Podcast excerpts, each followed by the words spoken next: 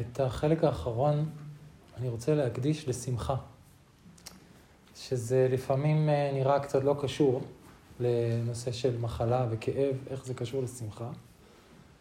אה, אבל הקשר ביניהם קורה דרך התרגול הדרמה, דרך הליכה ודרך הדרמה, ופתאום אה, נפתחת אפשרות. אני רוצה לספר לכם על אישה שהכרתי, הייתה חברה, שאולי מישהו שמע את שמה, קראו לה שמחה יעל פזואלו. שמחה יעל פזואלו. היא הייתה חולה בסרטן, והיא מתה לפני... אמ, לא, יותר, שמונה, שבע, שמונה שנים. כן. תשע כבר כמעט. שמונה ומשהו שנים. אה, השאירה אחריה בעל, שהוא חבר טוב, ובת, שהייתה אז בת שש. והיא עשתה את כל התהליך הזה של המחלה במקביל לתהליך מאוד אינטנסיבי של תרגול מדיטציה ורטריטים. ו... והיא הייתה פסיכולוגית קלינית, ובשלב מסוים היא פשוט סגרה את הקליניקה והתחילה לדבר עם אנשים, כי היה לה הרבה מה להגיד, כי היא עברה תהליך מאוד עמוק אה, ומאוד מואץ, וזה קשור למה שדיברנו קודם, דווקא בגלל ה... עוצמת הסבל, אה, כשזה בא יחד עם התרגול, זה יכול להתפתח מאוד מאוד מהר. אה, אפשר למצוא אותה ביוטיוב, אפשר אה, לקרוא את הספר שלה, יש כל מיני חומרים. וכשאני אז באותה תקופה הייתי בתפקיד בעמותת תובנה, והייתי אחראי בין השאר על כל הפעילות העירונית, ואז נפגשנו ודיברנו, היא ואני, ו... היא בעצם רצתה להקים פעילות של אה, הוראת מדיטציה לאנשים שמתמודדים עם סרטן ובכלל, אבל בעיקר סרטן. והכותרת שהחלטנו ממנה, כן, הכותרת שניתנה לכל המיזם הזה, הייתה מפחד מוות לשמחת חיים. שזאת התנועה שהיא מתרחשת. ו... וזה לא כותרת, זה באמת, באמת ישנו. והשאלה מאיפה, מאיפה בכל הקושי הזה מוצאים שמחה, וגם השאלה מה זה שמחה. אה, כשאנחנו חושבים על שמחה, אז הרבה פעמים זה נשמע לנו רק הסוג הזה של השמחה העליזה והעולצת והמקפצת, אבל התרגול הזה, לפחות בעיניי, הוא פותח אותנו לרובד של שמחה מסוג אחר, שהיא יותר, אה, יותר שקטה, יותר קשורה לסיפוק, הייתי אומר, ולקבלה והשלמה של ה, שלנו עם החיים, אה, אבל לא מתוך איזה כניעה או תבוסה, אלא באמת משהו אה, אה, פתוח. ו, ויש כמה, כמה סוגים של מקורות, הייתי אומר, או זוויות לעניין הזה של השמחה. הדבר הבסיסי, אני חושב, זה השמחה של להיות נוכח. זאת אומרת, זה גם קשור למה שהזכרתי קודם על מחקר ממש מעניין שעשו על מי האנשים ש... או איך אנשים מרגישים אה, אה, במצבים מסוימים, ונתנו, אני מקווה שאני זוכר את הפרטים בדיוק, נתנו להם אפליקציה אה, שהייתה מצלצלת כמה פעמים ביום בצורה רנדומלית, וכשזה היה מצלצל הם היו צריכים לציין האם הם היו באותו רגע בנוכחות בהווה, או שהם היו, בדעתם הייתה מוסחת. אם דעתם הייתה מוסחת, האם חשבת על משהו נעים, לא נעים או ניטרלי, ודרג את רמת העושר שלך ברגע זה. שלושה, שלוש שאלות. אז מה שגילו שהאנשים שדיווחו על רמת העושר הכי נמוכה, זה אנשים שדעתם הייתה מוסחת והם חשבו על דברים לא טובים. האנשים ברמת עושר ממוצעת גבוהה יותר, האנשים שדעתם הייתה מוסחת והם חשבו על משהו ניטרלי, סנדוויץ', כן? והאנשים שרמת העושר שלהם הייתה גבוהה יותר מזה, היו אנשים שדעתם הייתה מוסחת וחשבו על משהו נעים, חופשה. אבל האנשים שדיווחו על רמת העושר הגבוהה ביותר, היו אנשים שהיו ברגע ההווה. בלי קשר לשאלה מה איכותו של אותו רגע, האם הוא נעים או לא נעים. כלומר, הנוכחות בהווה עצמה היא גורם מסביר רב עוצמה לחוויה של סיפוק ו- ושמחה.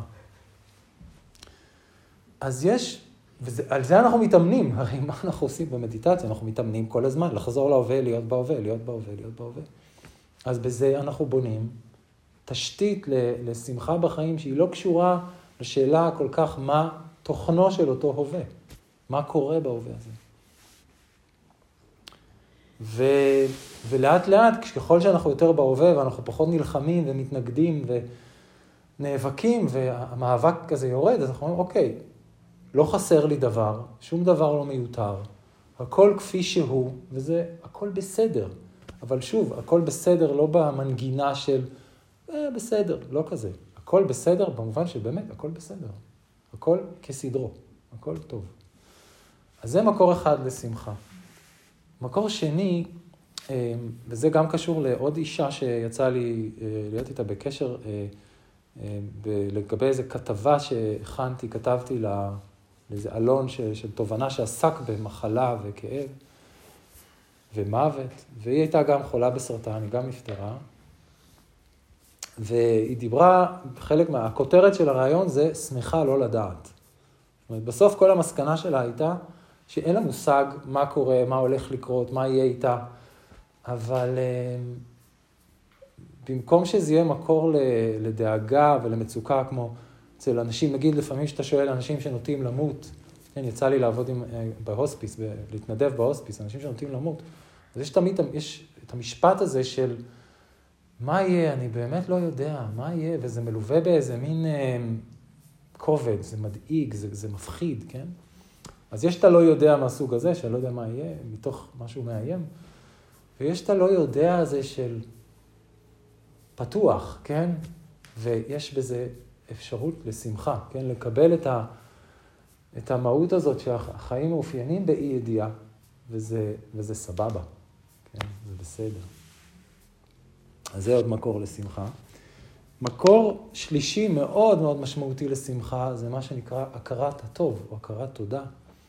היכולת לפתוח את המבט מעבר למיקוד ראיית הצינור הזאת על הכאב שלי או הבעיה שלי, ולהסתכל על החיים שלי, זה עדיין באני ועצמי, אבל להסתכל על החיים שלי ולראות, וואו, ברגע זה, יחד עם כל הבעיות, יש עוד המון דברים שאני פשוט עיוור אליהם, אני לא, לא מצליח להיפתח אליהם, שהם ממש טובים.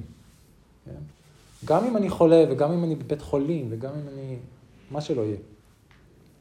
יש תמיד על מה אה, אה, להגיד תודה. וזה אימון וזה תרגול שאנחנו תכף אה, נתרגל אותו. והדבר האחרון, אה, רגע, לפני זה, כשאנחנו מדברים על הדברים שאפשר להכיר עליהם תודה, אנחנו לא בהכרח מחפשים דברים גדולים. זה אולי המכשלה של, של הרבה מאיתנו, אה, למצוא על מה להכיר תודה, אנחנו מחפשים דברים משמעותיים. אבל ככל שמתקרבים אל תוך עצמנו, אומרים, אומרים, רגע, אפשר להגיד תודה על דברים נורא פשוטים. כן, זה שיש לי בגדים, זה שאני יכול לנשום, אני לא צריך מכונת הנשמה. כן, יש לי שיניים בפה, יש לי אור סביב הגוף, אני יכול לעכל את האוכל שאני אוכל, יש לי אוכל. כן? יש לי רופא, יש לי תרופות, כן, יש המון המון. אה, מה לומר תודה על דברים שהיו לי עד היום. וזה פשוט עניין של לאן אני מכוון את הפנס. ועל פי הדרמה ועל פי הבודה, המקור העמוק ביותר לשמחה שאנחנו יכולים למצוא בחיים האלה זה שמחה בשמחתם של אחרים.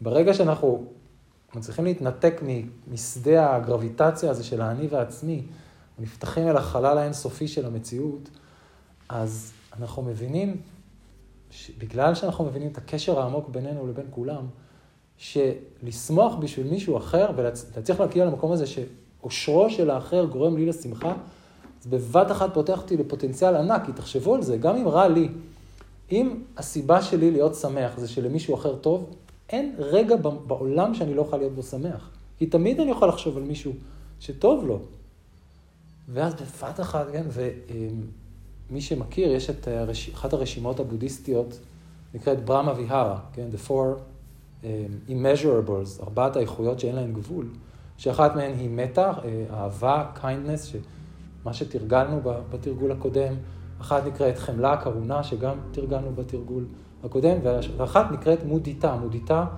באנגלית sympathetic joy, שמחה לא אנוכית, שמחה בשמחת האחר. כלומר, ההבנה היא שהשמחה שיכולה לזרוח בתוכנו היא בעיקר נובעת מיכולת שלנו לשמוח בשביל אחרים, וגם את זה אפשר לתרגל. אה, לאמן את עצמנו לזהות את זה ולחפש את זה. אמ, אז, זה, אז, אז בואו נעשה תרגול קצר של, אה, של לפתח שמחה, אה, ונתמקד בעיקר בשני הדברים האחרונים שאמרתי. אנחנו נתחיל ב... לתרגל הכרת תודה, אז אפשר כבר עכשיו להתכונן ולחשוב על אה, נגיד שלושה דברים בחיים שלי, גם בחיים שלי באופן כללי, או אפילו ברגע זה, שאפשר להגיד עליהם תודה. ואחר כך אפשר לחשוב על שלושה אנשים שאני מכיר, ושיש בחיים של כל אחד מהם משהו שהוא טוב לו, ושלי אין שום נגיעה לזה, זאת אומרת, אני לא נהנה מה... כן, זה שמישהו, נגיד, השכן שגר בפנטהאוז בבניין שלי, איזה כיף לו, לי אין שום זיקה לזה, אבל אני יכול לסמוך בשבילו, אז אמ, אפשר לחשוב על שלוש דמויות כאלה, ואם רוצים לאתגר את עצמנו, אפשר לנסות שדמות אחת מהן, אולי האחרונה בסדרה, תהיה מישהו שמה שיש לו זה משהו שאני מאוד מאוד רוצה, אבל לא יש ולי אין. או אפילו, נגיד, מישהו שהתמודד איתי על אותו תפקיד, והוא קיבל ואני לא. משהו כזה, כן? זה המקום הכי מאתגר, כי שם אני מקנא. אבל תחשבו איזה חופש יכול להיות בלב שלנו, שאנחנו גם לאדם כזה מסוגלים להגיד, איזה יופי, אני שמח בשבילך. אותי זה משחרר, כן? שאני לא מקנא. וזה אימון כמובן. אז יכול להיות שבתרגול הזה תעלה קינה, אבל שווה בכל זאת לנסות. אז תנסו ככה לחשוב על שלושה דברים בשביל עצמכם, שלושה דברים בשביל אה, אנשים אחרים, ואנחנו נתחיל לעשות את התרגול הזה.